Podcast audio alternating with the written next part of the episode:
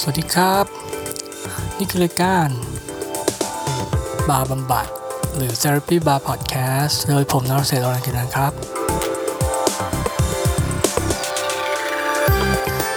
อตอนตอนนี้อะก็ไม่ค่อยก็ไม่เกี่ยวกับชีวิตส่วนตัวหรือว่าเรื่องบันเทิงอะไรเท่าไหร่ แต่ว่าเออมันก็เป็นเรื่องที่อยู่ในธีมของบาร์บำบัดเหมือนกันนะ คือเรื่องเกี่ยวกับเออกระบวนการ การคิดเนาะก็มันก็เป็นเรื่องที่ที่ผมสนใจอย่างได้เห็นได้ชัดแหละไอ้เรื่องประมาณอย่างเงี้ยพวกแบบจิตวิทยา ก็สนใจมาตลอดอคือท็อปิกของวันนี้ก็คือ จะพูดเรื่องเกี่ยวกับหนังสืออที่ชื่อว่า 1984 ของจอร์จออเวล ซึ่งทุกคนก็คงจะรู้ว่าทำไมถึงจะทำไมอยู่ๆมาเอาหยิบหนังสือเรื่องนี้ขึ้นมาพูดเนาะก็เพราะว่าวันก่อนจู่ๆนายกเขาก็แนะนำว่าอย่าเครียดกับการเมือง เอาเนี่ยอ่านหนังสือต่างหากันบ้าง แล้วเขาก็แนะนำหนังสือ Animal Farm ซึ่งก็แน่นอนว่าก็เป็น ก็เป็นสิ่งที่ทุกคนงงมากว่า เฮ้ยทำไมทำ ว่าทำไมนายกถึงแนะนำเล่มนี้ไม่แนะนำแบบว่า ไม่รู้สิคู่กรรมหรือว่าอะไรอย่างนี้ทำไมมันแนะนำเรื่องนี้อะไรเงี้ยก็เกิดก็เกิดเป็นเรื่องขึ้นมาก็แบบว่ามี movement อะไรต่างๆ มีคนเขาก็จัดกลุ่มไปนั่งอ่านหนังสือ Animal Farm ด้วยกันที่จะจากอะไรน้องเนี่ยก็คือก็แล้วก็เป็นเป็น trending hashtag ใน Twitter ด้วยเหมือนกัน เรื่อง ว่าเอ้ยทำไมนายกให้อาหาร Animal Farm ซึ่งคนเขียน Animal Farm เนี่ยก็คือจอร์จออเวลเหมือนกัน แล้วก็หนังสือเล่มนี้ที่ที่โรงเรียนมัธยมผมอะ่ะเขาก็ให้เป็นหนังสือนอกเวลาเออม.หนึ่งมั้งรู้สึกหรือม.สองเนี่ยแหละอ่าก็ทำก็ก็คือก็คือทำให้ได้อ่านมานานแล้ว แล้วก็ทำให้ต้องแต่ตอนเด็กๆรู้จัก George Orwell จากเรื่องนั้น เพราะว่าต้องสอบต้องอะไรเนาะก็ต้องรู้จักแล้วเออคราวนี้พอโตมานิดหน่อย ตอนนั้นก็เริ่มสนใจคอมพิวเตอร์แล้วก็เออมันถึงตอนที่เออปี 1984 พอดีแล้วเออ Apple คอมพิวเตอร์อะเขาก็จู่ๆเขามีโฆษณาช่วง Super Bowl ซึ่งช่วง Super Bowl มันก็ทุกๆคนเขาก็ต้องดู เขาก็เลยจะเห็นโฆษณาเยอะ ฉะนั้น ใครที่โฆษณาช่วง Super Bowl เนี่ยคือ ad ต้องเจ๋งเพราะมันแพง แล้ว Apple นะเขาก็มาโฆษณาเอ่อ Mac รุ่นใหม่ของของช่วงนั้น แล้วเขาเหมือนกับเขาใช้เขาใช้ธีมในหนังอะเป็นตัวที่บอกว่า เฮ้ยเนี่ยทุกคนนะคิดเหมือนกันมาตลอดเลยนะว่าคอมพิวเตอร์เป็นอย่างนี้อย่างนั้น เดี๋ยว Apple จะบอกว่าคอมพิวเตอร์จริงๆเป็นยังไง แล้ว ปี 1984 ของเราอะจะไม่เหมือนปี 1984 ของในหนังสือของ George Orwell คือตอนนั้นก็เลยทำให้ปลุก interest ขึ้นมาว่าเฮ้ยGeorge Orwell มีหนังสืออีกเรื่องหนึ่งซึ่งเอ่อ Apple คอมพิวเตอร์เขาใช้เขาใช้มาเป็นตัวโปรโมทอะไรเงี้ยก็คือด้วยความเด็กเนาะแล้วเราก็ชอบคอมพิวเตอร์ เราก็เลยอ่าก็โอเคเราก็ไปหาอ่าน ซึ่งแบบพออ่านจบแล้วว่า ตอนนั้นก็ยังเด็ก ก็ไม่ได้ไม่ได้เข้าใจอะไรหมด คือหนังสือหลาย ๆ อย่างที่มันมีความคิดเยอะ ๆ อะไรเงี้ย มันถูกเขียนโดยคนที่แก่กว่าเรา ตอนที่เราเป็นเด็กนะ แล้วเขาเจออะไรที่มันไม่เหมือนเราเนี่ยเราเราไม่เข้าใจไปหมดหรอก แต่ว่าพอเราอ่านแล้วเหมือนเก็บไว้ไปซุกไว้ในสมองตรงไหนอะไรเงี้ย พอเราเจอเรื่องราวชีวิตของเราอะเราก็เหมือนกับ process ไปโดยที่มันมีความรู้เกี่ยวกับพวกนี้อยู่ในใจอะมันทำให้เรา เเข้าใจหนังสือเล่มนั้นที่เราเคยอ่านตอนเป็นเด็กมากขึ้นเรื่อยๆ มากขึ้นเรื่อยๆ บางเรื่องเข้าใจมากขึ้นก็ไม่เห็นด้วยนะ บางเรื่องเข้าใจมากขึ้นก็เห็นด้วย หรือว่าชอบมากขึ้นหรือเกลียดขึ้นอะไรเงี้ยก็มันก็แล้วแต่ว่าชีวิตเราเจออะไรเนาะก็แต่ก็คือจะบอกว่าหนังสือ 1984 เนี่ยก็เป็นหนังสือที่เล่มหนึ่งที่พออ่านแล้วก็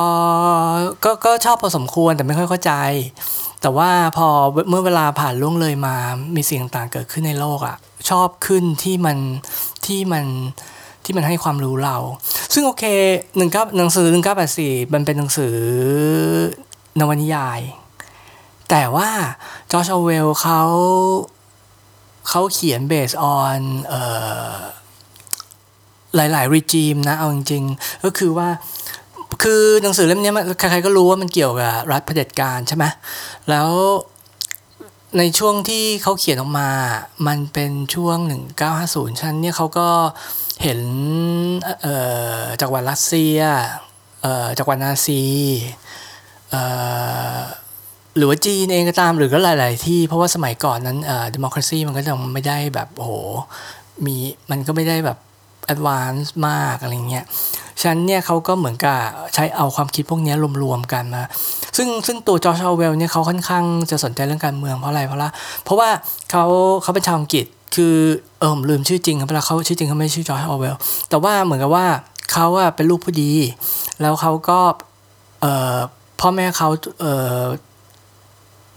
ให้เป็นเขาถูกให้ไปทำงานในอังกฤษหรืออะไรมองเนี้ยก็คือแบบพวกผู้ดีเขาก็ได้ได้รับตำแหน่งแบบเนี้ยเนาะแล้วเขาก็เลยโตในอินเดียมาตั้งแต่เด็กแล้วเขาก็รับราชการเป็นตำรวจอยู่ในอยู่ใน กองตำรวจอินเดีย ฉะนั้นเนี่ยเขาก็เห็นอะไรที่มันไม่ใช่แต่อังกฤษไง แล้วเขาก็ได้เดินทาง เพราะว่าตั้งแต่เกิดนี่เขาก็แบบไม่ได้อยู่อังกฤษตลอด ฉะนั้นเขาก็ได้เดินทางไปรอบโลกเขาก็เห็นนู่นเห็นนี่เขาเป็นคนสนใจเรื่องพวกนี้แหละเขาเขาพอเขาเห็นหลาย ๆ ที่การปกครองหลายที่ที่มันแบบไม่ได้อาจจะไม่ได้แอดวานซ์เท่าอังกฤษในยุคนั้นนะนะเขาก็แล้วเขาได้รับการ ศึกษาแบบตะวันตกด้วยฉะนั้นเขาก็จะมีเขาก็จะได้รู้เรื่องเกี่ยวกับปฏิวัติฝรั่งเศสบลาบลาอะไรเงี้ยเยอะแยะหมด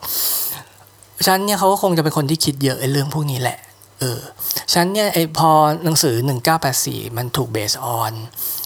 สิ่งที่เขาเห็นเรียนรู้ติดตามอะไรมาค้นคว้าอะไรเงี้ยมันก็เลยมีความมันก็เลยมีความเข้มข้นในระดับหนึ่งซึ่งไอการที่เด็กตอนคือตอนตอนผมเป็นเด็กไอ ตอนปี 1984 เนี่ย คือหนังสือจริง ๆ หนังสือมันไม่ได้เขียนตอน 1984 นะ มันออกตั้งแต่ 1950 คือตอนนั้นผมก็เป็นเด็กอะยังไม่ได้ยังไม่ได้แบบว่ารู้จักชีวิตรู้จักโลกติดตามข่าวสารภาษาอังกฤษอะไรก็ยังไม่ดี ฉะนั้นเนี่ยก็ก็ก็ถือว่าเป็นการเปิดโลกเวลาที่ได้หนังสืออ่านหนังสืออย่างนี้มันก็เหมือนกับเราไปเอาความคิด เราได้มองเห็นเราได้มองโลกผ่านคนอื่นที่ฉลาดกว่าเรา เห็นโลกมากกว่าเรา มันก็เหมือนกับเป็นการเรียนรู้ทางลัดนะเนาะอะตอนนี้อ่าพูดถึงตัวหนังสือดีกว่าเออจริงๆมันเล่ายาก เพราะว่าหนังสือมันเก่า มันก็เหมือนกับหนังสือแบบพวก Agatha Christie ที่มันเป็นหนังสือ ลึกลับสอบสวนใครเป็นคนฆ่าอะไรเงี้ยที่มันเก่า ฉะนั้นเนี่ยพอมันมาถึงยุคนี้แล้วอะเราอ่านพอแล้วเราก็รู้สึกว่าแค่นี้หรอ มันไม่เหมือนแบบว่า แบบ Inception หรือว่าอะไรเงี้ยที่มันแบบว่าโห twist แล้ว twist อีกมันสนุก แต่ว่าอันเก่าๆเนี่ยพล็อตก็ มันก็ไม่ได้สนุกอะไรขนาดนั้นแต่แต่เอางี้ผมว่าผมจะข้ามเรื่องพล็อตไปเลย แล้วการเผื่อถ้าสมมติว่าใครไปอ่าน จะได้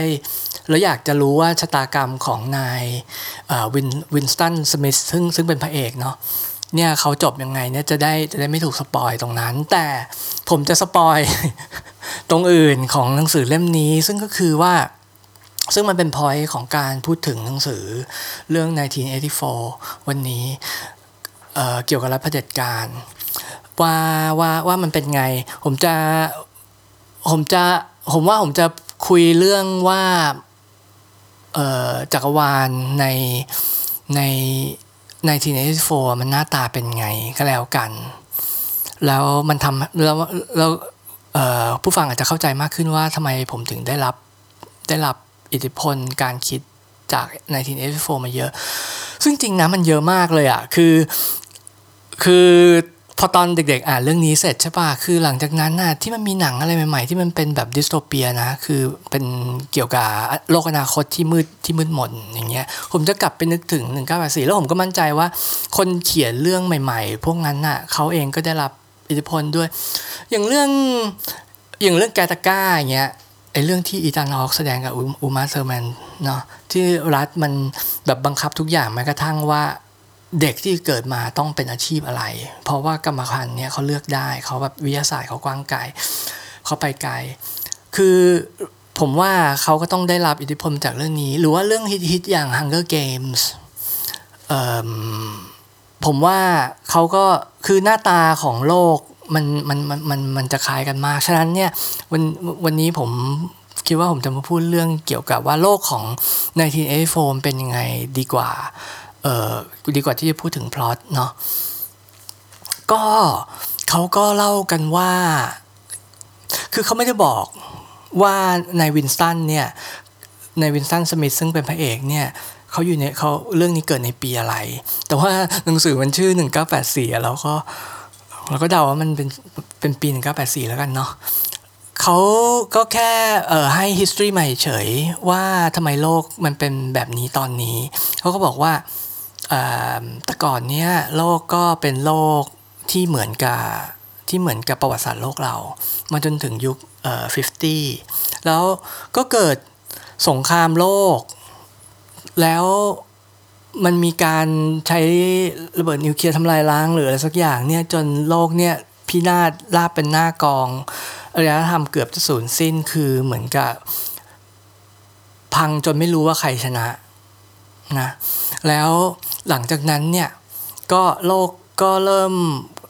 ฟอร์มตัวขึ้นมาใหม่ครั้ง แต่คราวนี้มันไม่ได้ฟอร์มตัวเป็นประเทศ เป็นร้อยกว่าประเทศเหมือนกับสมัยเหมือนกับโลกของความเป็นจริง เขาก็บอกว่า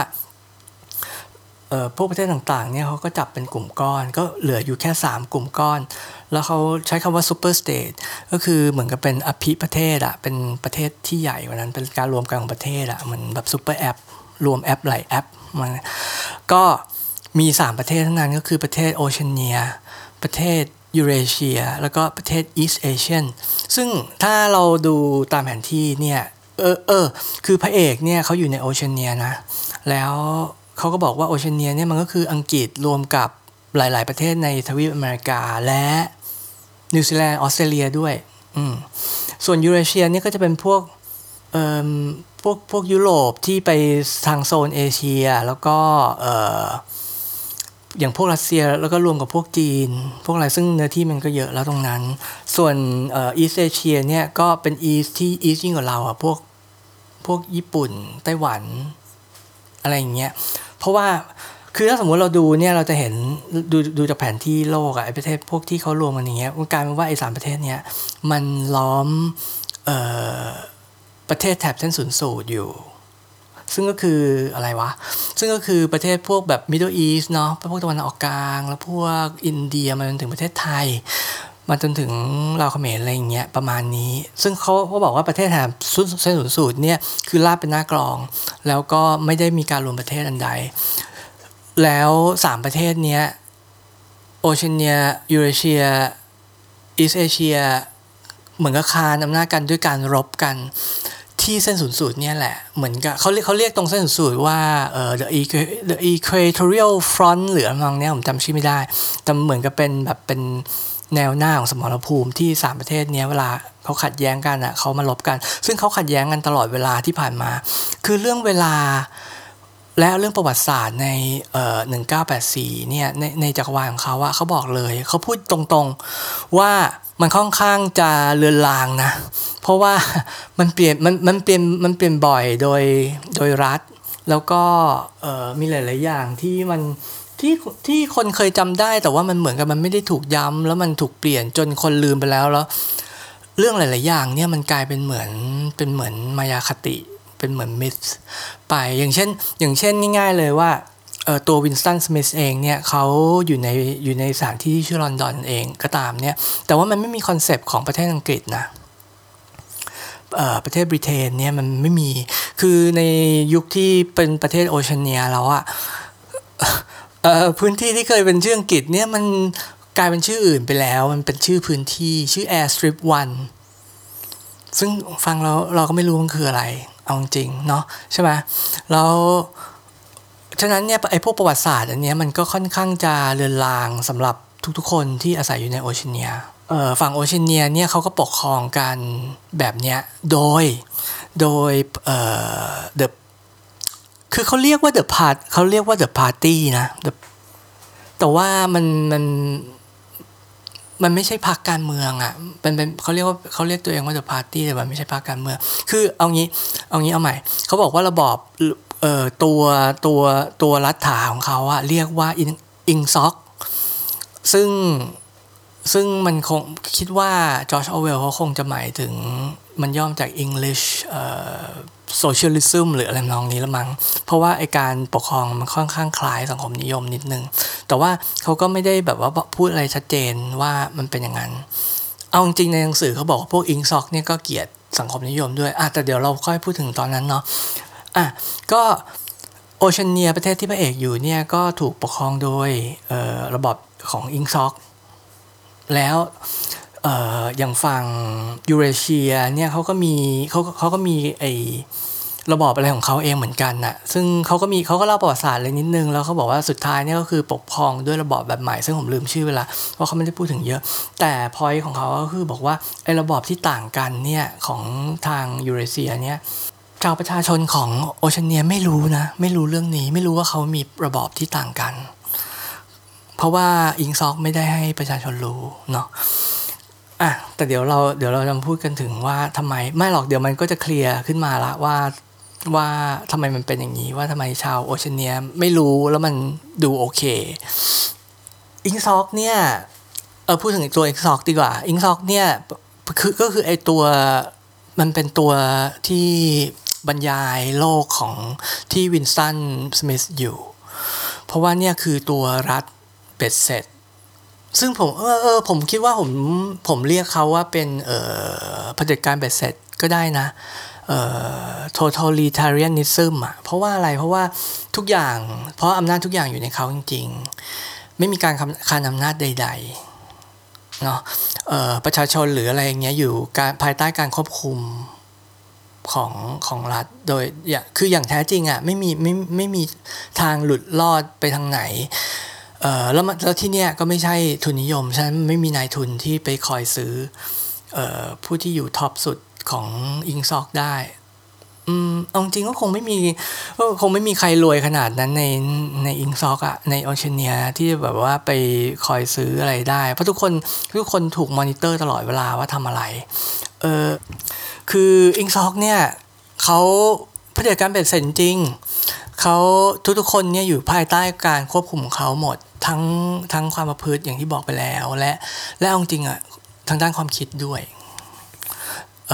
ซึ่งตรงเนี้ยตอนเนี้ยผมคิดว่ามันเป็นเป็นอะไรที่ตรงกับสมัยนี้มากกว่าอ่างั้น เดี๋ยวเดี๋ยวค่อยๆพูดไปว่าเขาเขาควบคุมความคิดไง แต่ตอนนี้เรารู้แล้วว่าเขาควบคุมความประพฤติด้วยการที่เนี่ยแหละเออมีไอจอเนี่ยคอยสอดส่องเรา แล้วก็มีสปายไปทุกหัวละแหงเลย ว่าใครอาจจะทำไม่ดีก็จะถูกรายงานที่รัฐแล้วก็จะมีเหมือนกับเหมือนกับมีตำรวจที่เกี่ยวกับแนวนี้โดยเฉพาะที่จะมามาจับเราไป ถ้าสมมุติว่าเขาสงสัยว่าเราว่าเราไม่ไม่ได้ ไม่ไม่ได้คิดไปในทางที่อิงซอกอะบอกว่าเราควรจะคิดนะก็คือด้วยความที่เขาปกครองแล้วเขาควบคุมทั้งความพฤติได้และและและความคิดของประชาชนได้เนี่ยทำให้เขาสามารถทำให้ทำทำให้เขาสามารถเปลี่ยนความเป็นจริง ในโลกได้ตามที่เขาต้องการเลยอะซึ่งมันมีหลายสำนวนที่มันออกมาจากเออหนังสือเล่มนี้อย่างเช่นสำนวนสองบวกสองเท่ากับห้าอะไรเงี้ย คือมันมีตอนหนึ่งที่วินสตันเขาแบบสงสัยว่า เอ้ยว่าอ๋อผมลืมบอกไปว่าวินสตันสมิธเขาทำงานอะไร วินสตันสมิธเนี่ยเขาทำงานอยู่ในกระทรวงกระทรวงหนึ่ง คืออิงซ็อกเนี่ยเขามีสี่กระทรวงหลัก กระทรวงหนึ่งในนั้นเนี่ยเรียกว่า the Ministry of Truth คือกระทรวงแห่งความเป็นจริง ซึ่งเขาในวินสตันเนี่ยเขาทำงานอยู่ที่กระทรวงนี้ และหน้าที่ของเขาอะก็คือ คือคอยเปลี่ยนบันทึกต่างๆ ที่เกี่ยวกับประชาชน หรือเกี่ยวกับเหตุการณ์บ้านเมืองอะไรเงี้ยให้เป็นไปตามที่อิงซ็อกต้องการ ให้ record เอาไว้อย่างนั้นแทน หรือว่าคอยเขียนข่าวอะไรที่ออกมา อันนี้ก็เป็นข่าวที่ออกมาจากรัฐเนี่ย ก็คือออกมาจาก the Ministry of Truth หมดนะ เขาฉะนั้นเนี่ยมันเหมือนกับว่าตัววินสตันน่ะซึ่งซึ่งเป็นพระเอกอะพาเราไปในโลกเนี้ยทำให้เรารู้ว่าเออทำไมอยู่ๆวินสตันเนี่ยเขาถึงมีความสงสัยในความเป็นจริงอะไรอย่างนี้ขึ้นมา ก็เป็นเพราะว่าเขาทำงานแบบเนี้ยเขาเลยรู้ว่าอ๋อบางทีเรื่องที่มันจริง ๆ มาเนี่ยเดี๋ยวมันวันนี้มันเปลี่ยนละ ถ้าอิงซอกต้องการก็ก็ทำได้ เพราะว่าเขามีอำนาจพอ พอเขาเปลี่ยนมาเขียน เเหตุการณ์ที่เกิดขึ้นเป็นอย่างใหม่แทน แล้วอิงซอกก็ เอ้ย แล้วเออ Ministry of Food ก็ประกาศเปล่าเปล่าเปล่าอย่างนี้เข้าไปทุกวันเนี่ย เดี๋ยว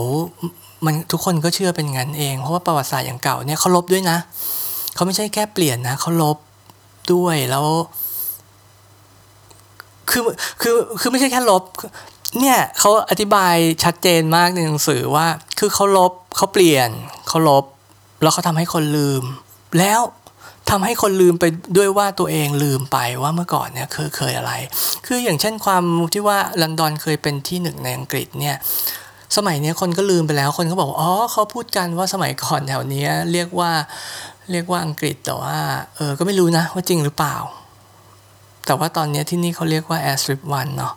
เออมันเป็นอะไรแบบนั้นเลย ซึ่งมัน มันค่อนข้างคล้ายความความความเป็นจริงในโลกของความเป็นจริงไอ้เรื่องเกี่ยวกับ propaganda อะไรเงี้ยคือถ้าสมมติรัฐมีอำนาจมาก แล้วก็ประกาศเปล่าเปล่าเปล่าอย่างนี้ทุกวัน แล้วก็หนังสืออะไรที่เขาไม่ชอบที่มันไม่ตรงกับไอ้สิ่งที่เขาเขียนออกมาเงี้ยเขาก็ริบเขาก็แบนเขาก็เก็บเนี่ยมันก็ทำให้ความเป็นจริงในประเทศเขาเนี่ยมันเป็นตรงตามที่ไอ้ propaganda ที่เขาออกมาเท่านั้นได้ ซึ่งมันก็เป็นอย่างนั้นจริง ๆ อะตอนนี้ก็คงจะสงสัยว่าไอ้แล้วไอ้ตัว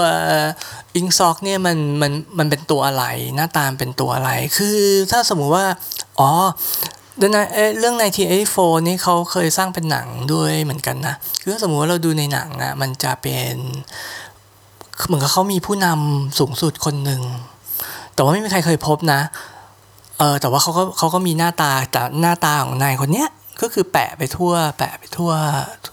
ทุกหัวละแห่งในประเทศโอเชียเนีย แต่ว่าไม่มีใครเคยพบ ไม่ได้ออกมาสู่สาธารณชนออกมาปราศัยอะไรเงี้ยเปล่า แต่ว่าคนก็เห็นในจอนะ ว่าเขาว่าเขาพูดอะไรเงี้ยซึ่งก็ไม่มีใครรู้ว่าเรื่องซึ่งตัววินสันเองอะถึงแม้จะทำงานใน Ministry of Truth ก็คือไม่รู้ว่าเขามีตัวตนจริงหรือเปล่า แต่ด้วยความที่เขาทำงานในที่แบบนี้เขาอาจจะแบบมีความสงสัยนิดๆเนาะก็ คือไอ้ผู้นำคนนี้เราไม่รู้หรอกว่ามันเป็นยังไง ว่าเขาเขามีตัวตนจริงหรือเปล่า แต่ที่แน่ ๆ ก็คือว่าอืมอิงซอกอะเขาก็เรียกตัวเองว่าเป็นเดอะพาร์ตี้แต่ว่า the party ของเขาเนี่ยมันเหมือน มันไม่ใช่พรรคการเมืองเหมือนกับเป็นพรรคที่ให้คนมามาเลือกแล้วเดี๋ยวมีอีกพรรคหนึ่งถ้าคนไม่ชอบเราไปเลือกอีกพรรคหนึ่งมาแทนอิงซอกอะไรเงี้ยมันไม่มี แต่ว่าเขาก็เรียกตัวเองว่าเป็น the party เหมือนกับถ้าสมมุติว่า ถ้าพูดแบบนี้แล้วคนจะไม่รู้สึกว่ามันมันมันเป็นเผด็จการอย่างนี้หรอ เออ ซึ่งไอ concept เนี้ยก็มีนะ เดี๋ยวผมขอปักหมุดไว้ก่อน มันเรียกว่า conceptเอ่อ doublethink เออเดี๋ยวเราเดี๋ยวเราค่อยมาพูดกัน อะ โอ้โห หนังสือเล่มนี้มันดีจริงๆว่ะ อะ แล้วมาต่อเขาก็บอกว่า เอ้ย ภายใน ภายใน ภายในอิงซ็อกเนี่ย คือคนอะเขาแบ่งเป็นคร่าวๆ เป็นชนชั้นสามชั้น ก็คือมีชนชั้นสูงสุดก็คือ the inner party นะ แล้วก็ชนชั้นสูงสุดเนี่ยจะมีประมาณน้อยมากมีประมาณแบบ 2-3%ของประชากรทั้งหมดในโอเชียเนียที่ที่ที่จะอยู่ในชั้นชนนี้ แล้วอันต่อมาก็เรียกว่า outer party ก็เป็นคนอีกสักประมาณ 15%ถึง 18%อะไรนองเนี้ยซึ่งก็ทำงานคล้ายๆกับพวกชนชั้นสูงสุด แต่ว่าทำงานเยอะกว่าก็คืออะก็คืออย่างตัววินสตันเอง ก็เป็นชนชั้นนี้นะ เป็นชนชั้นเป็นชนชั้น outer party แล้วเออชนชั้นนี้ก็คือมีการศึกษา มีการศึกษา มีอะไรก็ชั้นนี้ก็คือมาทำงานได้มามาทำงานในปาร์ตี้ที่ใกล้ชิดได้ ส่วนไอ้คนที่เกือบเกือบแปดสิบเปอร์เซ็นต์ทั้งเหลือของประชากรเนี่ยเขาเรียกว่า the pros ซึ่งมันก็คือ ก็เป็นคนชนชั้นแรงงานอะไรธรรมดาไม่ได้มีไม่ได้มีเอี่ยวอะไรเกี่ยวกับเกี่ยวกับงานของราชการ ก็ก็ทำก็ทำงานไปปลูกข้าวปลูกหญ้าสร้างบ้านปอกๆอะไรอย่างนี้ไป แต่ว่าเขาก็ไม่ได้ไม่ก็คือไม่ได้รู้อะไรเกี่ยวกับกิจการภายในของแต่ละมินิสทรีไงใช่ไหมก็ถ้าสมมติก็เหมือนก็เหมือนจริง ๆ ผมก็ไม่แน่ใจว่าในหนังสือเขาหมายถึงว่าคนจนอย่างเดียวหรือเปล่าอะไรเงี้ย ก็อาจจะไม่ทุกคนก็อาจจะไม่จน อันนี้ก็ไม่แน่ใจเหมือนกัน แต่ว่าก็ก็เหมือนกับเป็นคนที่ทำทรัพยากรอะไรแล้วออกมาให้เอ่อ inner party กับ outer party อะเขาควบคุมมันแหละ เอาจริงถูกไหมซึ่งมันก็มันมันมันก็แอบตลกอะไรหน่อยนึงนะ เพราะว่า อย่างเรื่อง The World Bank Forum เขาบอกว่าประเทศไทยเรามีความเหลื่อมล้ำสูงสุดในโลกแล้วอะไรเงี้ยเขาบอกว่าเอ้ยมีคน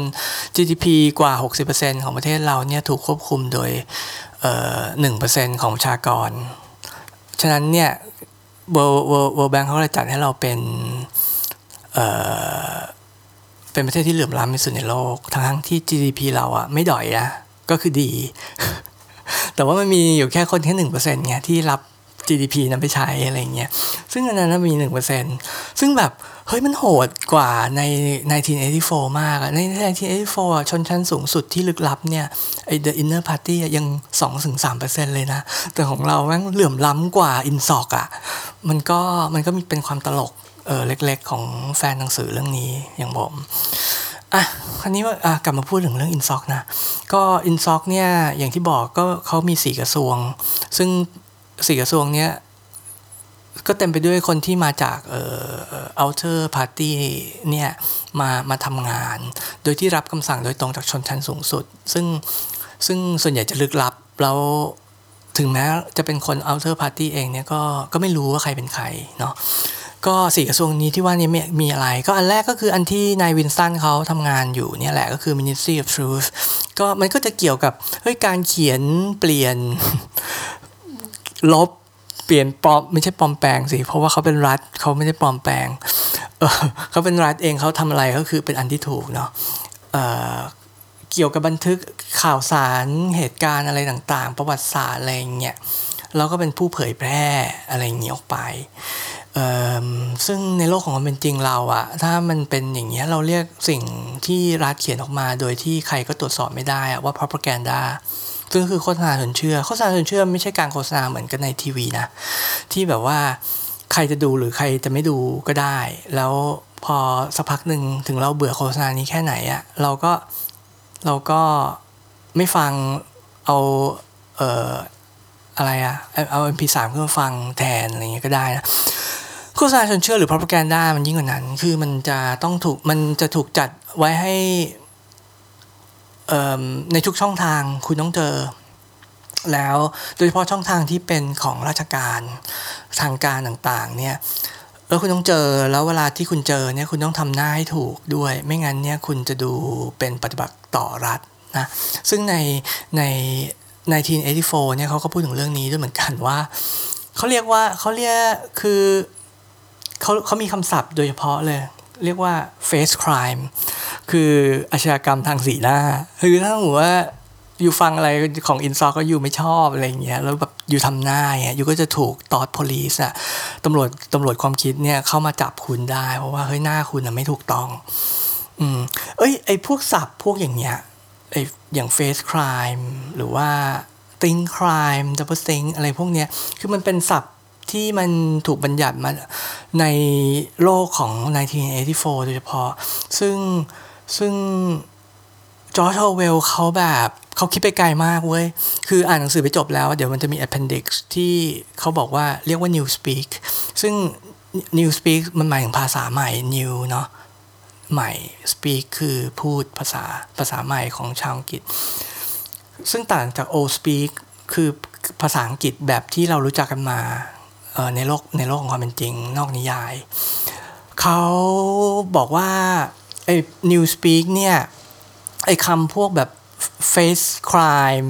หรือว่า double think อะไรเงี้ยมันเป็นมันเป็น new speak ลักษณะของ new speak มันคืออะไรลักษณะ new speak เนี่ยมันคือมันคือ อุ้ยไม่เอาเดี๋ยวเดี๋ยวไม่จบเดี๋ยวค่อยกลับมาเรื่องเดี๋ยวค่อยกลับมาเรื่องนี้ดีกว่า เดี๋ยวค่อยกลับมาเรื่อง new speak ใหม่อ่ากระทรวง ก็อันอันที่พูดไปที่เกี่ยวกับโฆษณาชวนเชื่อเนาะอันนั้นนะก็คืออันที่พระเอกทำงาน ก็เรียกว่า Ministry of Truth แล้วอันต่อมาก็คือ Ministry of Love ตั้งชื่อตลกมาก Ministry of Love แม่งฟังดูอย่างกับชื่อวงเพลงซินป๊อปคือกระทรวงแห่งความรัก ซึ่งมันไม่ได้เป็นความรักแบบนั้นเขาหมายถึงความรักเนี่ยก็คือว่าเอออยากให้ประชาชนรู้ ฉะนั้นเนี่ยมันเป็น กระทรวงที่เกี่ยวกับการให้การศึกษาที่ถูกต้องแก่ประชาชนนะเออเป็นเป็นที่ที่เข้ามาที่ถ้าสมมติว่าใครโดนจับ เพราะว่าคิดผิดทางหรือทำหน้าเป็นในทางที่ผิดอะไรเงี้ยก็จะสามารถเข้ามาปรับทัศนคติได้ในเอ่อ Ministry of Love ซึ่งคุณคุณไหมการปรับปรับทัศนคติในโลกความเป็นจริงเราก็มี ใน 1984 เนี่ยก็คือเป็นหน้าที่ของกระทรวงความรัก อันนี้แหละอ่กระทรวงออกมากระทรวงออกมาเรียกว่า the Ministry of Plenty Plenty ที่หมายถึง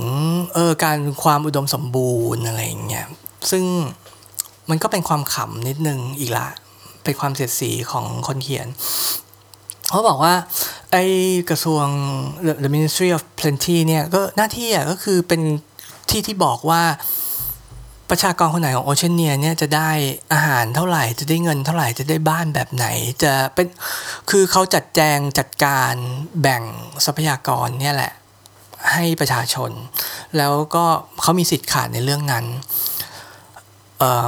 มันมันมันไม่ใช่โลกทุนนิยมที่ใครจะไปเออไปสร้างธุรกิจแล้วอยู่ๆดังขึ้นมาเป็นอาลีบาบาอะไรเงี้ยมันไม่มีไงฉะนั้นเนี่ย รัฐน่ะจะเป็นคนแบ่งให้ทั้งหมด ซึ่งตรงนี้มันคล้ายกับสังคมนิยม หรือว่าคล้ายๆกับคอมมิวนิสต์อะไรอย่างนี้เนาะก็ก็จะเป็นทางนั้น แล้วกระทรวงสุดท้ายก็คือกระทรวง ซึ่งทุกประเด็จการต้องมีคือการใช้คือการใช้แรง คือการใช้ความรุนแรง เขาเรียกว่า the Ministry of Peace กระทรวงแห่งสันติภาพ ซึ่งก็คือกระทรวงกลาโหมแหละเอาจริง กระทรวงกระทรวงนี้เขาก็มีหน้าที่เกี่ยวกับการกับการตำรวจกับการทหารไอ้ที่เขาลบลบกันกับอีสเอเชียกับยูเรเชียเนี่ยก็คือก็คือตรงนั้นฝ่ายฝ่ายเนี้ยเขาทำแล้วไอ้พวกตำรวจที่คอยตรวจตาความคิดของประชาชน หรือพวกสปายที่คอยแอบจับผิด ว่าเราคิดถูกต้องหรือเปล่าอะไรเงี้ยก็ก็คือสังกัดกระทรวงนี้กระทรวงแห่งสันติภาพเนาะก็เป็นชื่อที่เสียสีเป็นอย่างมาก อืมตอนนี้เอ่อตามทุกๆระบอบของของที่เราเรียนกันตอนเราเรียนวิชาสังคมอะ่ะอย่างประชาธิปไตยระบอบเนี้ยมันก็จะมีเป้าหมายว่าอ๋อคือให้พลังกับประชาชน ว่าจะไปในทางใดก็แล้วแต่ถ้าสมมติว่าเป็นระบอบ อะไรเดียสังคมนิยมก็คือว่าให้ตัวทั้งสังคม ให้ประโยชน์ต่อทั้งสังคม ไม่ใช่ตัวบุคคลอะไรอย่างนี้เนาะแล้วตัวแล้วเป้าหมายของอินซ็อกล่ะคืออะไร คือมันก็ไม่ได้บอกออชัดเจนในละครไม่ใช่ในหนังสือ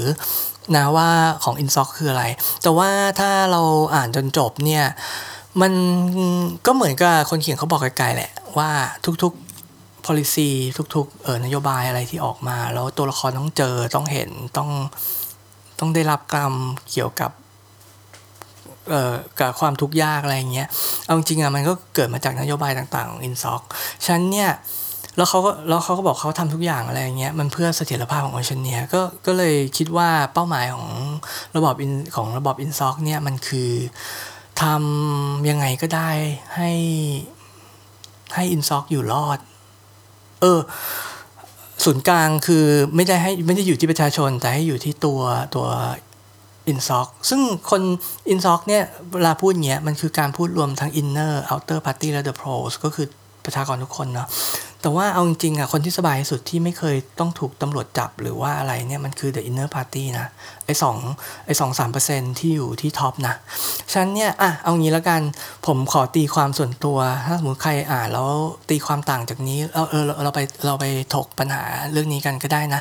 เออที่หน้า Facebook ของของบาร์บำบัดก็เสิร์ชคำว่าบาร์บำบัดได้เลย หรือว่าใน Twitter ก็ได้เหมือนกัน คือผมจะตีความว่าเออ เป้าหมายของ Insoc เนี่ยมันก็คือทำให้ The Inner Party อะเขาอยู่ได้อย่างมีเสถียรภาพละกัน อืมก็อันนี้ก็อาจจะเป็นเป็นแล้วแต่การตีความถ้าหนังสือถ้าตัวหนังสือเขาไม่ได้เขียนใช่ไหมซึ่งซึ่งตัวในหนังสือเองอะ่ะเขาคือเขาไม่ได้บอกว่าเออเป้าหมายของเขาคืออะไร แต่ว่าเราดูจาก action ที่เขาเคยทำหนังสือเขาบอกด้วยว่าพอหลังจากตอนที่เออโลก โลกยุคเก่าอะ เรารบกันจนมันชิบหายวายวอดไปหมด แล้วพออินซ็อกก็เริ่มฟอร์มตัว ทีแรก ๆอะ ก็จะมีเหมือนกับเป็นคณะปฏิวัติอะไรขึ้นมาเนาะแล้วก็จะมีในปฏิวัติในที่สุดเนี่ยเขาพอเขาได้อำนาจสูงสุดเนี่ยเขาทะเลาะกันเอง ก็จะมีคนที่เห็นต่างกันเพราะว่าทุกคนมันไม่มีทางคิดเหมือนกันหรอกไม่ว่าจะเป็นยังไง มันก็เหมือนในโลกความเป็นจริง แล้วกลุ่มที่กลุ่ม กลุ่มปฏิวัติเนี่ยคนที่มีในที่สุดเนี่ยกำจัดคนอื่นไปได้ก่อนเนี่ยในที่สุดก็จะจะได้ absolute power แล้วมันก็เหมือนกับทุกเหตุการณ์ความเป็นจริงที่ผ่านมาอย่างโดยเฉพาะในรัสเซียอย่างเรื่องสตาลินหรืออะไรมองเนี่ยก็คือว่าพอเราสามารถทรยศเพื่อนที่เพื่อนที่ร่วมอุดมการ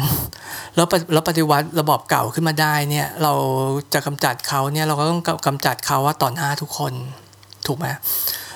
อย่างในเรื่อง Animal Farm ที่เขาเคยเขียนเนี่ยไอตัวเนี้ยมันก็คือมีหมู 2 ตัวที่เป็นหัวหน้าก็คือนโปเลียนกับสโนว์บอลไอตัวสโนว์บอลเนี่ยเป็นตัวที่ค่อนข้างอุดมคติ เชื่อในประชาชน blah blah ส่วนเจ้านโปเลียนเนี่ยมันเป็นตัวที่ไม่ได้อุดมคติขนาดนั้น แต่เขาก็เชื่อว่า เอ้ยเขารู้ดีกว่าว่าโลกนี้ต้องปกครองยังไง ฟาร์มนี้ต้องปกครองไง ซึ่งในที่สุดเนี่ยพอเขายึดอำนาจได้จากมนุษย์อะเขาทำไงเขาไล่ไอ เจ้าสโนว์บอลเนี่ยออกไปด้วยนะ แล้วก็หลังจากนั้นก็บอกว่าไอ้สโนว์บอลเนี่ยมันเป็นคนเลวนี่นั่นต่างๆ ซึ่งจริงแล้วตอนแรกเนี่ยรบเคียงบ่าเคียงไหลกันมา แล้วมันก็มันเหมือนความเป็นจริงหลาย ๆ อย่างอะคือไอ้ตัวสโนว์บอลเนี่ยมันก็เป็นหมูที่เป็นสีขาว ซึ่งมันก็ดูดีกว่า แล้วมันก็เป็นคนที่ไงอะดมคติฉันเวลาที่มันพูดอะ มันฟังดูแล้วเคลิบเคลิ้มแต่ว่านโปเลียนไม่ได้ไม่ได้มีความสามารถอะไรแบบนั้น แต่ว่าเป็นหมูที่ตัวใหญ่กว่าฉะนั้นเนี่ยมันก็เลยรบอะไรอย่างเงี้ยมันชนะ มันในสุดก็เลยไล่สโนว์บอลจากฟาร์มไปได้ไงเออเฮ้ย เดี๋ยวนี่มันเรื่อง 1984 podcast นี้ อ้าว กลับมากลับมา ตอนนี้กลับมาที่เออประวัติศาสตร์ของเขาอะเขาก็บอกว่าเขาก็เหมือนกันพอตอนที่อินซ็อกเนี่ยเขายึดเออโอเชียเนียแบบรวมกันเป็นประเทศโอเชียเนียได้เนี่ย ถ้า ใครที่เห็นต่าง แม้กระทั่งใน Inner Party เองเนี่ย ก็จะมีการถูกกวาดล้าง แล้วแต่ว่าใครที่ถูกกวาดล้างไปไปบ้างแล้วนั้นเนี่ยในปัจจุบันเนี่ยคือไม่แน่ชัด เพราะว่ามันประวัติศาสตร์มันถูกลบไปหมดโดย Ministry of Truth คือด้วยความที่พระเอกมันอยู่ในเนี้ยมันก็เลยพอจะรู้มันยังพอจำได้ แต่ว่าสำหรับคนเดินดินทั่วไปอะไรเงี้ยหรือว่าคนที่ไม่ได้ทำงานทางด้าน Ministry of Truth เนี่ยก็ก็ไม่รู้ ก็บางคนอาจจะเออ เคยได้ยินว่าแต่ไม่รู้ว่าจริงหรือเปล่า เพราะมันไม่มีถูก record ที่ไหนไม่สามารถ search หาได้อะไรเงี้ยก็ฉะนั้นเนี่ยไอการกวาดล้างเนี่ยมันก็เหมือนกับเป็นการที่เเป็นเป้าหมาย เพราะว่าแอคชั่นมันสปีกมันสปีกเกอร์ louder than words นะถึงแม้ว่า Ingsoc เขาจะบอกว่าเฮ้ยเขาทำเพื่อเสถียรภาพของประเทศและทุกคนอะไรอย่างเงี้เนาะจริงเขาไม่เคยพูดนะว่าทำเพื่อทุกคนในหนังสือนะ แต่ว่า action ของเขาก็คืออย่างนั้นฉะนั้นเนี่ยผมก็เลยขอตีความว่าว่า The Inner Party เนี่ยเป้าหมายของเขาก็คือทำให้ตัวเองสบายที่สุด แล้วอยู่รอดไปได้เรื่อยๆ นั่นแหละ โดยที่มี โดยที่เขาอะ มี The Proles กับ The Outer Party เนี่ยเป็นเป็นเบี้ยล่างคอย support ทำงานให้เขาไปทุกๆวัน ตอนนี้มาพูดถึงว่าตัวอันนี้อาจจะเป็นเป้าหมายหลักของเขา แต่ว่าเองแต่ว่าในเรื่องนี้ที่มันเกี่ยวกับนายวินสตันเนี่ยมันค่อนข้างชัดว่า The Inner Party เนี่ยเขาสบายอยู่แล้ว อันนี้เรารู้ แล้ว The Proles เนี่ยเขาลำบากอยู่แล้ว เรารู้เพราะมันมีการคือเขาไม่อยู่สบายนะ ที่โอเชียเนียเขาเขาอดอยากเขาเขาได้เขาได้แบ่งสรรปันส่วนไอ้เงินหรือว่าข้าวของเครื่องใช้และอาหารเนี่ยคือน้อยมาก คือเขาปลูกเปิกอะไรได้หมดเนี่ยเขาต้องให้รัฐนะเขาต้องให้ให้ Ministry of Plenty อะเป็นคนไปแจกจ่ายอะเป็นแบ่งสรรปันส่วนเขาไม่ได้ขายเองหรือว่าอะไรอย่างนี้ ซึ่งเนี่ยมันคลายคอมมิวนิสต์มาก แล้วแล้วฉะนั้นเนี่ย ศัตรูไม่ใช่ศัตรูสิไอความความเสี่ยงทางเสถียรภาพของของตัวของ inner party อะที่แท้มันก็คือ outer party นั่นเอง ก็คือดูง่ายๆก็คืออย่างตัวละครวินสตันสมิธเนี่ยเขาเป็นคนที่คอยเปลี่ยนประวัติศาสตร์ให้ทางพักเองถูกไหมฉันเนี่ยเขารู้ว่าความจริงอะคืออะไรฉันเนี่ยไอคนที่ทำงานพวกอย่างเงี้ยไอ พวกท็อปสุดอะมันต้องระวัง เพราะว่าไอ้พวกเนี้ยมันรู้ความจริง ถูกปะก็อันนี้ก็เป็นพล็อตหลักของของของเรื่อง ซึ่งผมไม่ผมไม่ได้เล่าถึง อันนี้ก็ไปอ่านกันเอง แต่เนี่ยไองานหลัก ก็เลยงานหลักของอินซอกอะมันก็เลยกลายเป็นว่าทำวันวันทำอะไรมันก็คือเนี่ยแหละจับตาดูคนโดยเฉพาะคนที่อยู่ในชนชั้นOuter Party เนี่ยว่าว่าพฤติกรรมมันยังโอเคอยู่หรือเปล่า มัน เดี๋ยวเดี๋ยวมันเริ่มมีความคิดอะไรกำเริบเสิบสานหรือเปล่าอะไรเงี้ยเนี่ยคืองานหลักเลยแหละของเหล่า spy แล้วเหล่าตำรวจความคิดในใน 1984 เนาะตอนนี้กลับมาพูดถึงเรื่องว่าเออไอความที่ Ingsoc เนี่ยเขาลบประวัติศาสตร์อะไรทุกอย่างอะควบคุมควบคุมข่าวสารอะไรไว้ในกำมือหมดเนี่ยแล้วเรื่องราวในประวัติศาสตร์ในอดีตเนี่ยมันเริ่มเลือนหาย มันเหมือนกับว่า มันมันมันมันเป็นมันเป็น extreme case มันเป็นเคสที่สุดโต่งที่สุดที่แต่ว่ามันเกิดขึ้นในนิยายไงมันเลยเขียนได้ ว่าเขาบังคับ propaganda ได้อย่าง perfect ใช่ไหมมันก็เหมือนกับว่าเขาทำลายอารยธรรมทุกอย่างที่เคยมีมาในอดีต เพื่อที่ว่าเขาจะได้เป็นอารยธรรมเดียว เป็น culture เดียวนะตอนนี้คนจะต้องดังนั้นคนจึงต้องเชื่อเขา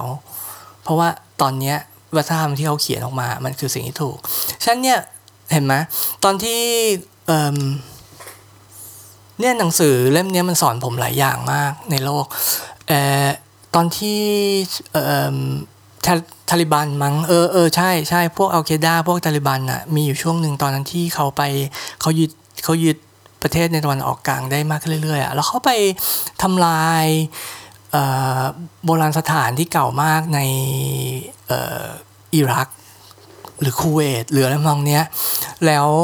เพื่อแล้วคือมันมันเก่ามากขนาดแบบสี่พันห้าพันปีอะคือเป็นต้นตระกูลเป็นต้นตระกูลอารยธรรมโลกเขาไปทำลายมันเฉยเลย แล้วก็มีน้องถามว่าแล้วไงอะไม่เห็นมีใครตายเนี่ยโอเคปะทำไมมันเป็นข่าวอะไรอย่างเงี้ยเออ ซึ่งแบบถ้าเรามองจากสิ่งที่เกิดขึ้นทที่เขาเขียนในใน1984อะมันค่อนข้างชัดนะว่าตาลิบัน หรือเอาแกได้เขาพยายามทำลายด้วยการทำลายอารยธรรมเก่า ซึ่งใครๆก็รู้ใช่ไหมว่าเขาเป็น fundamentalist เอ่ออิสลามิก fundamentalist ฉะนั้นเนี่ยเขามีความเชื่อเกี่ยวกับว่าคนเราควรปฏิบัติตัวยังไง ในในระบอบของเขาฉะนั้นเนี่ยมันเลยสำคัญสำหรับเขาที่เขาต้องทำลายอารยธรรมอื่นที่มันไม่ใช่ fundamentalist อิสลามแบบเขาถูกไหมเพราะไม่งั้นเดี๋ยวคนเขากลับไปอ้างเรื่อยๆว่า แต่ประวัติศาสตร์เราไม่ใช่อย่างนี้อะไรเงี้ย อย่างเงี้ยมันปกครองยาก พวกคนรู้มากทำให้ปกครองยากว่า เพราะมันต้องมาเถียงตลอดเวลาว่าทำไมสิ่งที่ผู้ปกครองพูดว่าถูกอะ่ะมันอาจจะไม่ถูกอะไรเงี้ยฉะนั้นเขาเลยต้องลบประวัติศาสตร์เปลี่ยนประวัติศาสตร์ และให้ตัวเองเนี่ยเป็นเป็นประวัติศาสตร์ใหม่หนึ่งเดียวเท่านั้นเนี่ยเป็นสิ่งที่สำคัญที่อินซ็อกทำสำเร็จแล้วมันทำให้ นิยายเรื่อง 1984อะดิสโทเปียในเรื่องในเรื่องนี้มันน่ากลัวสำหรับผมมาก เพราะผมเป็นคนชอบประวัติศาสตร์นะก็มันก็รู้สึกว่าโหทำงี้ได้ไงอะไรเงี้ยเพราะปกติเนี่ยประวัติศาสตร์เรายังไม่ได้แบบรู้เคลียร์ทุกอย่างอะเอ้นี่มาเปลี่ยนมาลบเพื่อให้ประโยชน์ของตัวเองเงี้ยมัน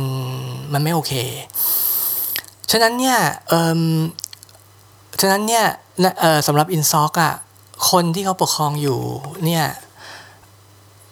สิ่งที่ทำให้เกิด เอ่อเป็นอันตรายต่อเสถียรภาพของของ Inner Party มากสุดก็คือว่าเวลาที่คนโดยเฉพาะคนใน Outer Party เนี่ยคิดอะไรที่มันเป็น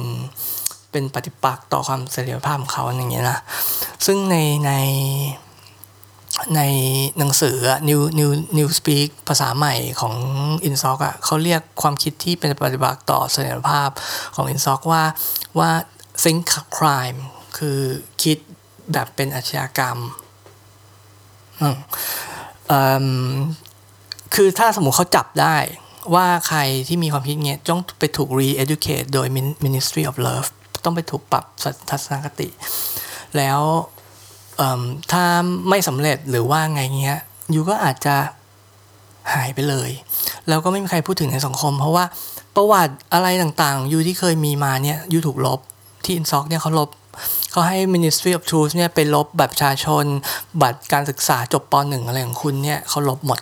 ฉันเนี่ยไม่มีใครสนใจเพราะเพราะเพราะมันพอคุณไม่ได้ถูกบันทึกอย่างนี้แล้วอะถึงคนเขาจะนึกขึ้นมาได้ว่า เออมันเคยมีคนนี้เนาะแต่ว่าถ้าเขาไปค้นค้นไงก็ไม่เจออะมันเขาจะไปทำอะไรต่อได้ถูกปะซึ่งไออันเนี้ยมันก็ค่อนข้าง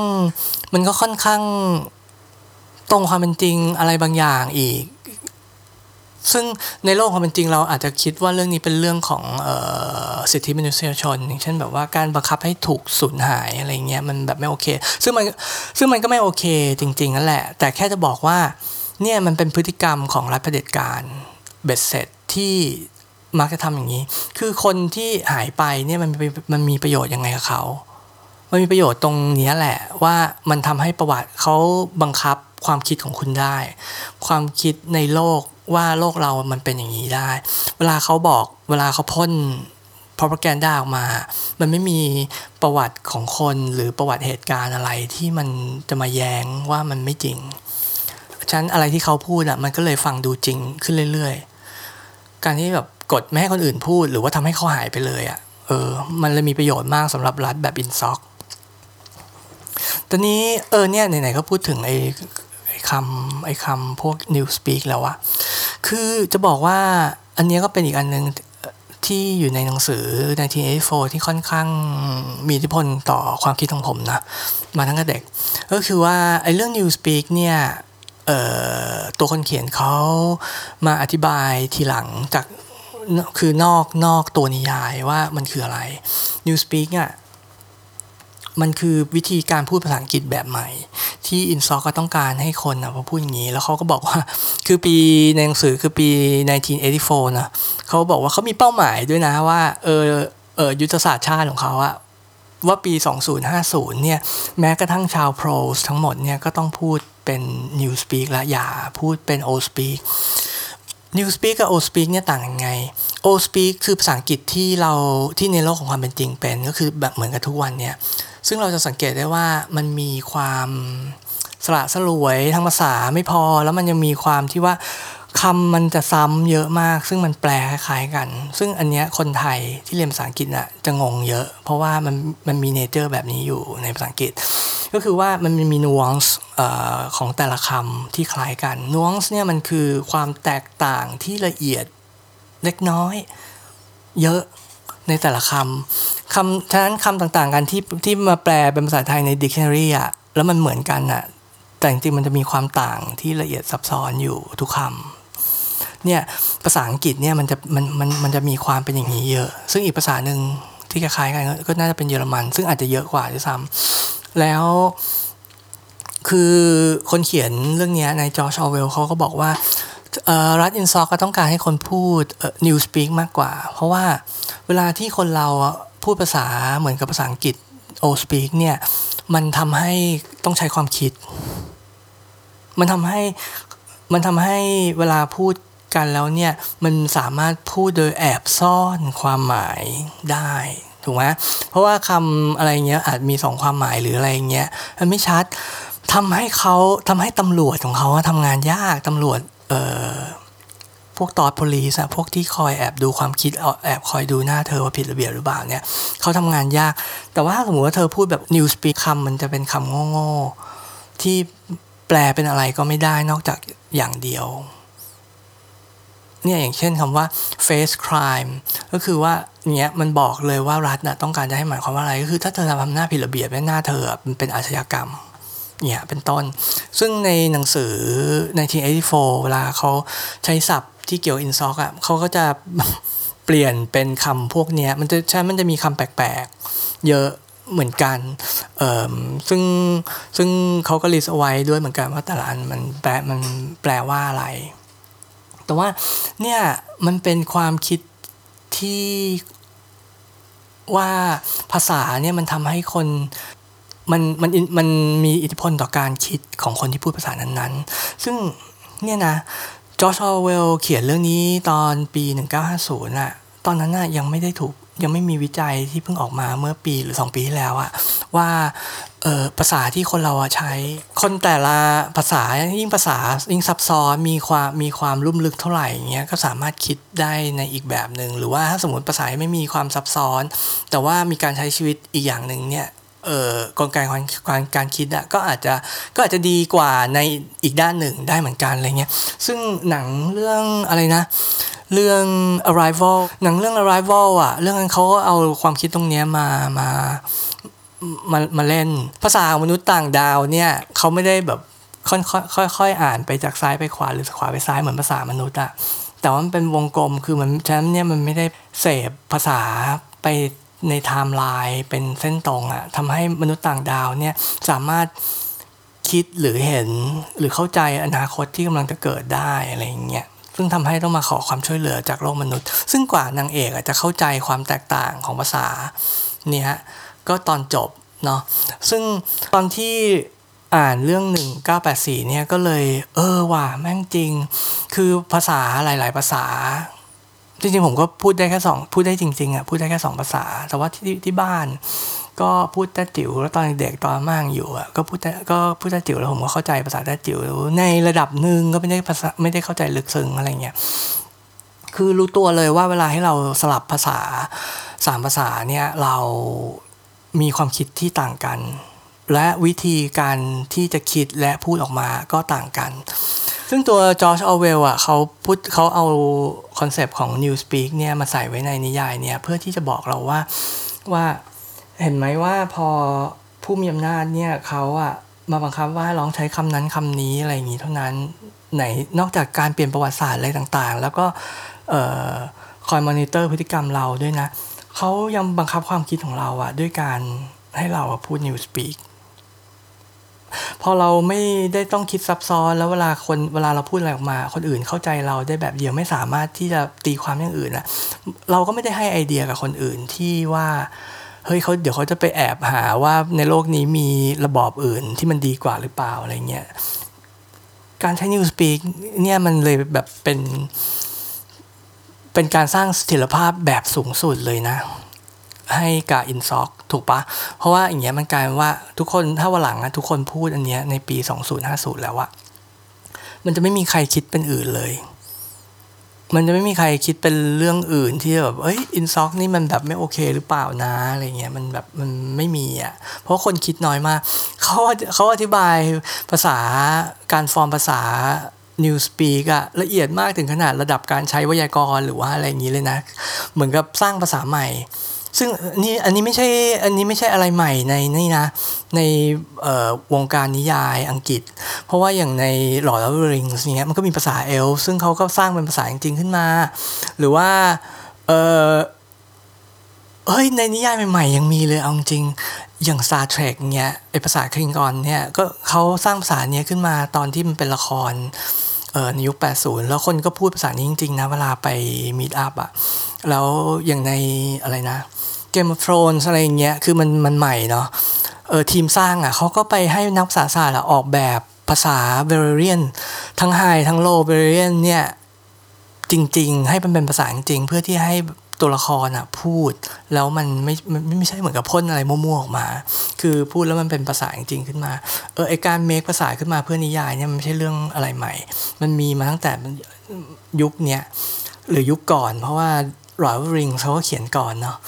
อันนั้นเขียนเป็นจะร้อยปีแล้วมั้งก็เออคือใช่คือจะบอกว่าไอตัวภาษาเนี่ยฉันอะคือเราอะค่อนข้างจะต้องระวังมากๆเลยว่า พอตอนในโลกความเป็นจริงอะนอกนอกนิยายเรื่องเนี้ยพอแบบเฮ้ยถ้าสมมติรัฐน่ะจะต้องมาบอกว่าหรือใครไม่ต้องเป็นรัฐอะใครจะมาบอกว่าเฮ้ยภาษามันต้องพูดอย่างนี้อย่างนั้นถึงจะถูกนะคือผมไม่ค่อยอิน ผมค่อนข้างจะคิด ไปในทางที่ว่า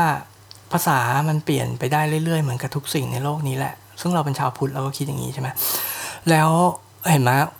คือมันสะท้อนความเป็นอยู่ความอะไรต่างๆ ในชีวิตที่แท้จริงอะของคนที่ใช้ภาษานั้น ฉะนั้นผมไม่ค่อยจะเห็นความสำคัญเท่าไหร่ว่าภาษามันต้องอย่างนี้งั้น แล้วโดยเฉพาะคนที่จะต้องมาบอกว่า เฮ้ยภาษาเนี่ยเธอต้องใช้ให้เหมือนฉันเหมือนฉันอะไรเงี้ย คือแบบวัด เป็นความคิดที่ประหลาดสำหรับผมนะ ผมอาจจะอ่านหนังสือแฟนตาซีอย่างเงี้ยมากไป คืออย่างอะอย่างใน Game of Thrones คือในในไทยเราไม่ค่อยพูดถึงเรื่องนี้ เพราะเราไม่เคยไม่เคยต้องพูดถึงเรื่องนี้ หรือว่าเราถูก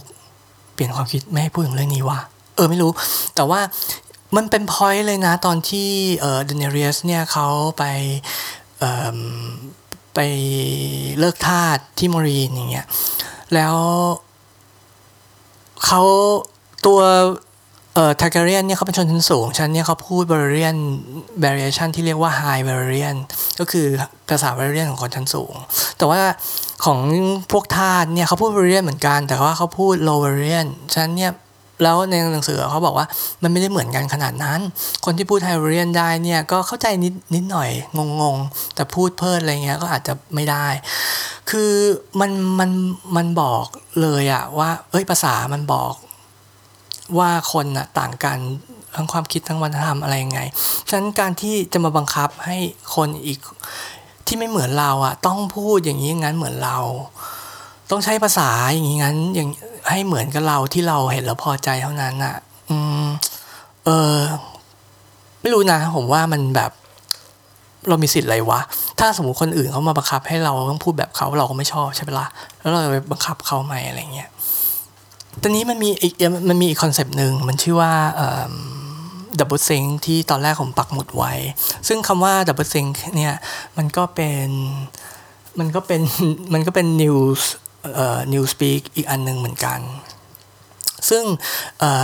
มันหมายความหมายของมันนะก็คือว่ามันคือการที่เรา think สองอันที่ขัดแย้งกัน แต่เราเชื่อว่าทั้งสองอันจริงในเวลาที่เราต้องการ ตลกไหมคือไอ้ doublethink เนี่ยมันเป็นอะไรที่คนยังพูดถึงเป็นสิ่งหนึ่งที่คนยังพูดถึงบ่อยๆ เกี่ยวเวลาที่พูดถึงเอ่อ1984 ในโลกปัจจุบัน เพราะว่าอย่างตอนเนี้ยเอ่อในในโลกของที่แบบเอ้ยเต็มไปด้วยข่าวสารอินเทอร์เน็ตอะไรเงี้ยทุกอย่างไวเนาะแล้วความเชื่ออะไรต่างๆ มันเข้ามา มันเข้ามาไวมาก คือแต่ก่อนเราก็อยู่แต่ในโลกของเรา แต่พอมีอินเทอร์เน็ตอะมันกลายว่า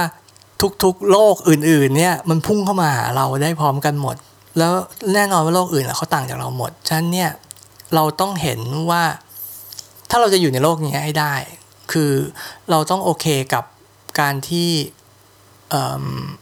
โอเคกับความคิดที่มันขัดแย้งกับเราตลอดเวลา ฉะนั้นเนี่ยดับเบิลซิงอะมันเป็นการที่บอกไออาการเนี้ยว่าเรายอมรับว่าสองสิ่งที่ขัดกันเป็นจริง อย่างเช่นอะอย่างเช่นโอ้อันนี้เสียงว่ะเออแต่ผมก็จะพูดอยู่ดี เพราะว่ามันมีแต่เรื่องที่มันเสี่ยงแบบนี้แหละ คือถ้าสมมุติว่าเราบอกว่าศาสนาของเราเนี่ยเป็นจริงใช่ปะเราเชื่อว่าทุกสิ่งที่ศาสนาของเราอะเป็นจริงอะ มันก็เหมือนกับ ในในอีกแง่หนึ่งอะมันคือบอกว่าอีกศาสนาหนึ่งที่ต่างจากเราอะ เป็นเท็จนะ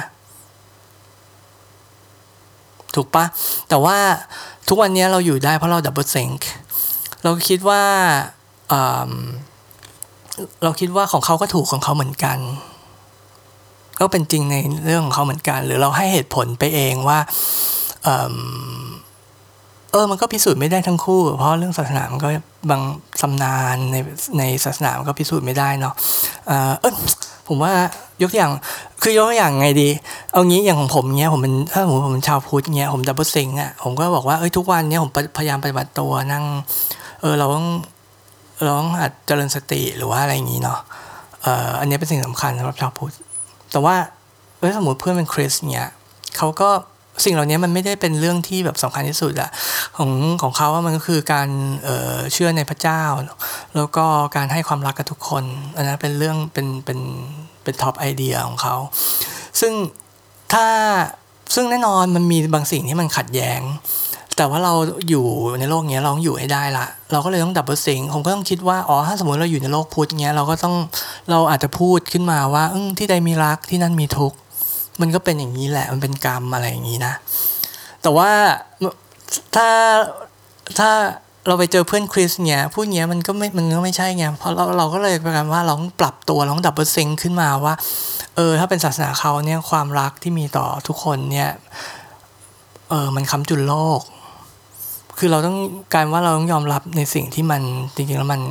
มันขัดกันเฮ้ยผมไม่มีอะไรคนคริสต์นะ ผมเรียนคาทอลิกมาตั้งสิบสองปีฉะนั้นเนี่ย ผมเออผมดับผม doublethink เนี่ยแต่คือ doublethink เนี่ยมันมีในหลายเรื่อง ถ้าจากใน 1984 นะ คือมันมีมาจากหลายมันเขาพูดถึงหลายเรื่อง คือในบาง setting เนี่ยมันก็คือทำให้เราปรับตัวได้อย่างที่ยกตัวอย่างไป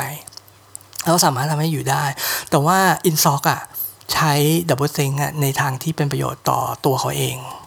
คือเขาพูดเขาสามารถพูดอะไรที่มันขัดแย้งกันได้ตลอดเวลาแต่ว่า เขาใช้หลักว่าเอยมนุษย์เนี่ยสามารถมี doublethink อะเขาทำให้ประชาชนอะเชื่อในสิ่งที่ขัดกันที่ โดยที่จริงๆแล้วเป็นประโยชน์ต่อตัว Ingsoc ต่ออ้าวไม่ใช่ Ingsoc สิต่อตัว Inner Party คนเดียวได้ เพราะว่าคือในโลกในโลกอุดมคติเราจะนึกว่าเฮ้ยคนดีก็ต้องพูดแต่สิ่งที่จริง แล้วสิ่งที่จริงก็จะจริง ถ้าใคร ต่างจากนี้ก็ต้องเป็นคนเลว อันนี้คือสิ่งที่เราเชื่อนะ อย่างเงี้ยคือไม่ doublethink แต่ว่าในโลกความเป็นจริงมันไม่ใช่ คนเราสามารถยอมรับได้ ว่าคนตอนนี้คนนี้พูดอย่างเงี้ย โดยที่มีหลักการเงี้ย เดี๋ยวพออีกครั้งหนึ่งอะเขาไม่พูดอย่างนี้ละเขาเขาสามารถทำในสิ่งที่เขาตอนแรกเขาบอกจะไม่ทำได้ ซึ่งมันมีอย่างนี้เยอะแยะไป ถูกปะในประวัติศาสตร์อ้างอย่างประเทศไทยเรายังเคยมีเลยแบบประเภทว่าเฮ้ย ตอนแรกว่าไม่เอานายกแล้วเดี๋ยวว่าต้องพอต้องเป็นแล้วเราก็บอกว่าเราเสียสัตว์เพื่อชาติได้อะไรเงี้ยเอออันนั้นช่วงพฤษภามินเอาไปคนดู ว่ายังไง คือคืออินซอกอะเขาก็เขาก็ใช้อย่างเงี้ยตามรัฐเผด็จการอะ มันก็เหมือนกับคนเขียนเขาก็ออกจะเตือนเราเนาะว่าเฮ้ยมันมีนะเฮ้ยอยู่ลองสำรวจความคิดตัวเองด้วยว่าเราดับเบิลซิงตอนไหนอยู่หรือเปล่า เพราะเราทำทุกวัน แต่ว่าบางอย่างเนี่ย ถ้าคนอื่นเขาใช้กับเราอะเขาเอาประโยชน์จากประชาชนได้ ซึ่งมันก็ตลกนะสมมุติว่าใครที่ไม่ได้คิดหรือว่า คือคือผมนึกออกว่าถ้าใครอ่านเล่มเนี้ยเพิ่งอ่าน แล้วไม่ได้คิดมาตลอดไม่ได้ลองมันแมทช์กับเหตุการณ์ที่มันเกิดขึ้นในโลกเราในโลกความเป็นจริงเรามาตลอดเนี่ยก็อาจจะงงว่าเฮ้ยมันเป็นไปได้เหรอวะซึ่งว่าที่ว่าคนเราจะแบบจะเชื่อสิ่งที่ขัดกันเอง แล้วก็เออหยิบมาใช้เอง ทั้งที่มันผิดอะไรเงี้ยเฮ้ยมันมันมันเป็นอย่างนั้นจริง ๆ คือถ้าสมมติใครไม่เชื่อผมตอนนี้ผมไม่ว่า แต่ลองมีคำสาบคำนี้นะแต่พอเซงคนนี้คุณรู้ละ ว่ามันมีสิ่งนี้อยู่ในโลก อยู่ในนิสัยของมนุษย์ แล้วเดี๋ยวคุณลองดูไป ยิ่งถ้าสมมติคุณเห็นติดตามการเมืองเนี้ยคุณจะเห็นวัยของใครเลย ถ้าสมมติว่าคุณ พบกับคนที่แบบมีอำนาจ ไม่ต้องเป็นการเมืองก็ได้มักทายก หรือว่าอบตของคุณอะไรเงี้ยคุณลองสังเกตจำสิ่งเขาพูดแล้วจำสิ่งเขาทำในเวลาต่างกันเนี่ยทุกคนมีตลอด แล้วถ้าว่าใครเจ๋งสุดเนี่ยก็คือสังเกตดับเบิลซิงเนี่ยในตัวเองเราทำในสิ่งที่ขัดแย้งกับสิ่งที่เราคิดแล้วเราพูดอะตลอดเวลา ฉะนั้นเนี่ยการที่มาเถียงและชิงชังว่าเฮ้ย นักการเมืองหรือบุคคลสำคัญคนไหนเป็นคนดีพูดดีทำดีอะไรเงี้ยคืออย่าคือเสียเวลาเอาจริงคนเราทำอย่างเงี้ยเพื่อประโยชน์ณตอนนั้น ได้เสมอ แม้แต่ตัวเราเองทำเพื่อตัวเองเนี่ยแหละ มันไม่มีใครที่แบบไม่เป็นมนุษย์หรอกเนี่ยดับเบิลซิงเนี่ยมันคือความเป็นมนุษย์ จริงๆแล้วพอมาพูดถึงว่าเออจุดมุ่งหมายของอินซ็อกอะคืออะไรเนี่ย แล้วผมคิดว่าตอนแรกที่ผมพูดว่า i n s o c เนี่ยเป็นระบอบปฏิบัติการเบ็ดเสร็จเนี่ยจริงๆผมไม่ควรพูดงั้นเลยอะผมคิดว่าการที่ผมพูดงั้นเนี่ยมันเป็นการมันมันผิดจุดประสงค์ของ 1984 ของคนเขียน 1984 คือจอร์จอเวลไม่เคยบอกว่า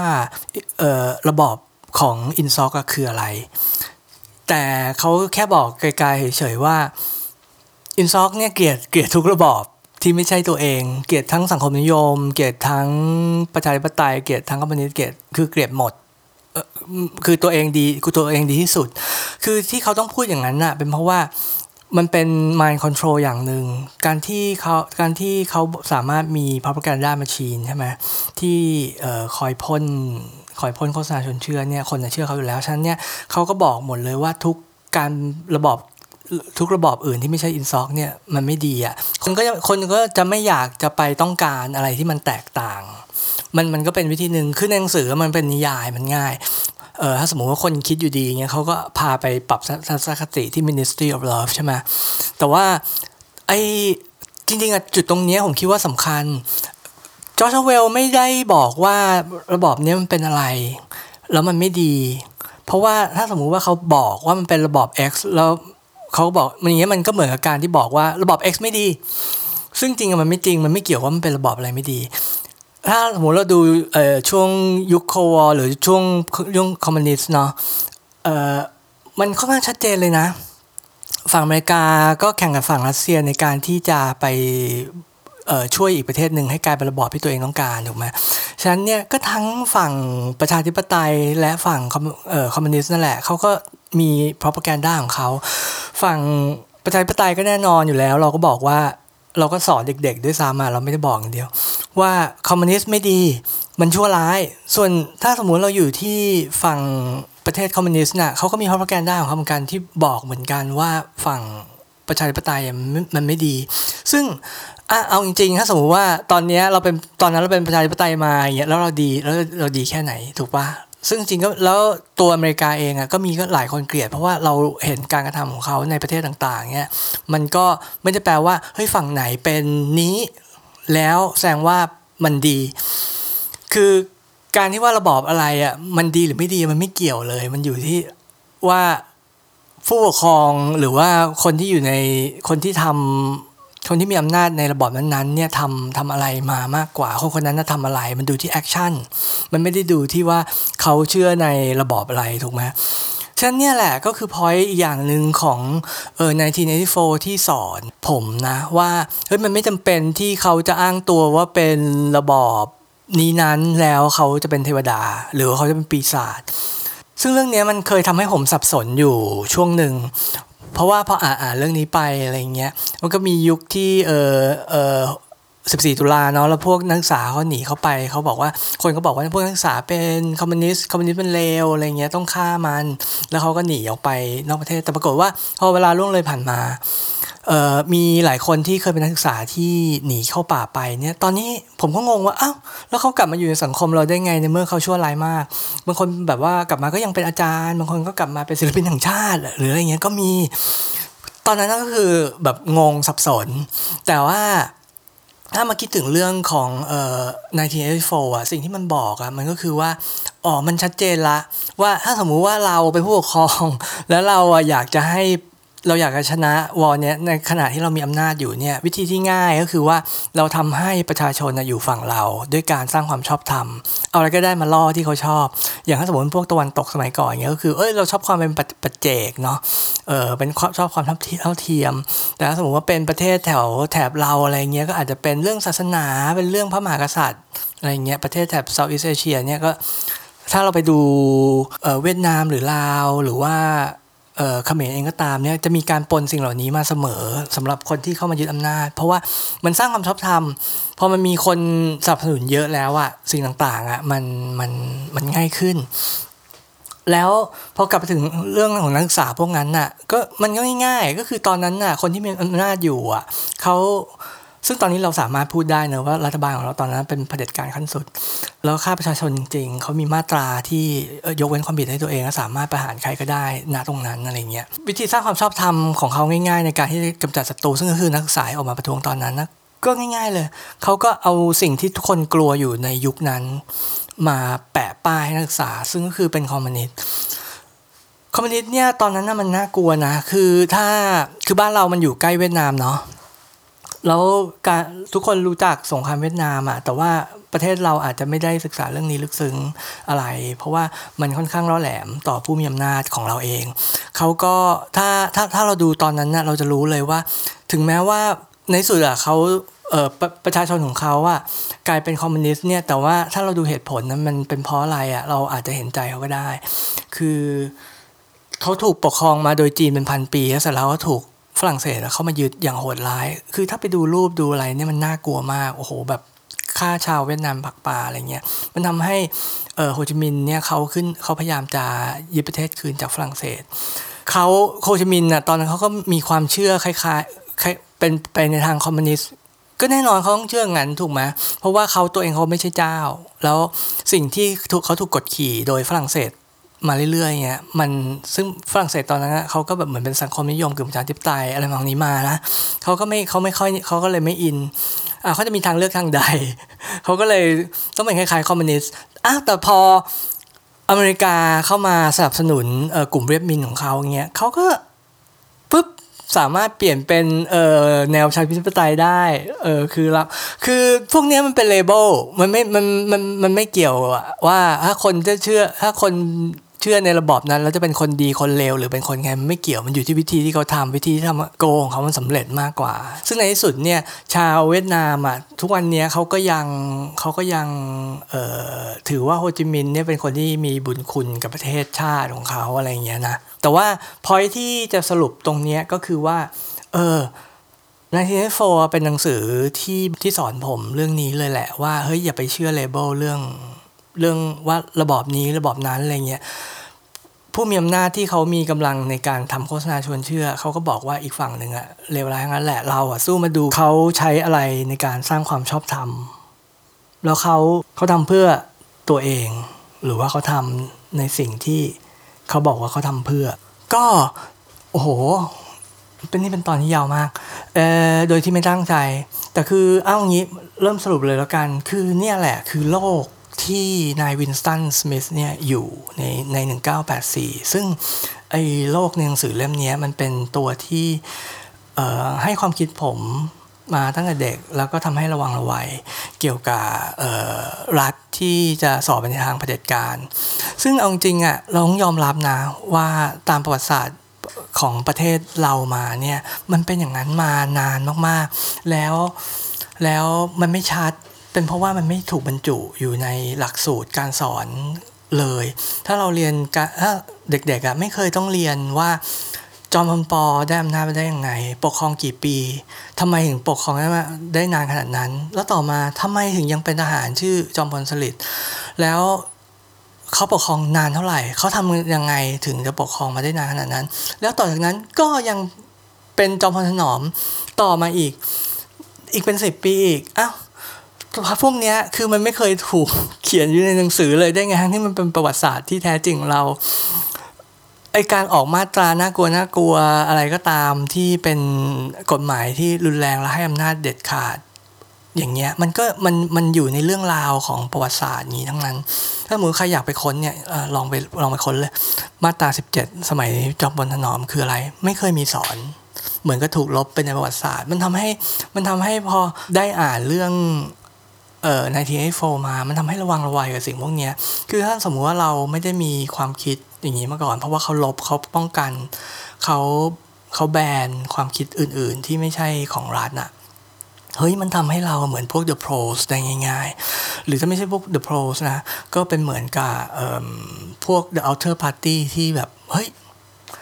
เออทำตามที่เขาบอกแหละ เนี่ยถูกต้องละเนี่ยคือดี เราเห็นว่าผู้นำของเราอะดีพร้อมเลยล่ะถ้างั้นอะตลอดเวลา แล้วเราพร้อมที่จะเชื่อในตัวบุคคลมากกว่าเชื่อในสิ่งที่เขาทำฉะนั้นเนี่ย1984ก็เลยเป็นหนังสือที่เป็นหนังสือนิยายดิสโทเปียที่ค่อนข้างทำให้ผมใช้ชีวิตในโลกความเป็นจริงได้สนุกขึ้น เพราะว่ามันได้คิดได้อะไรได้ได้เห็นได้อะไร สนุกขึ้นมาก ก็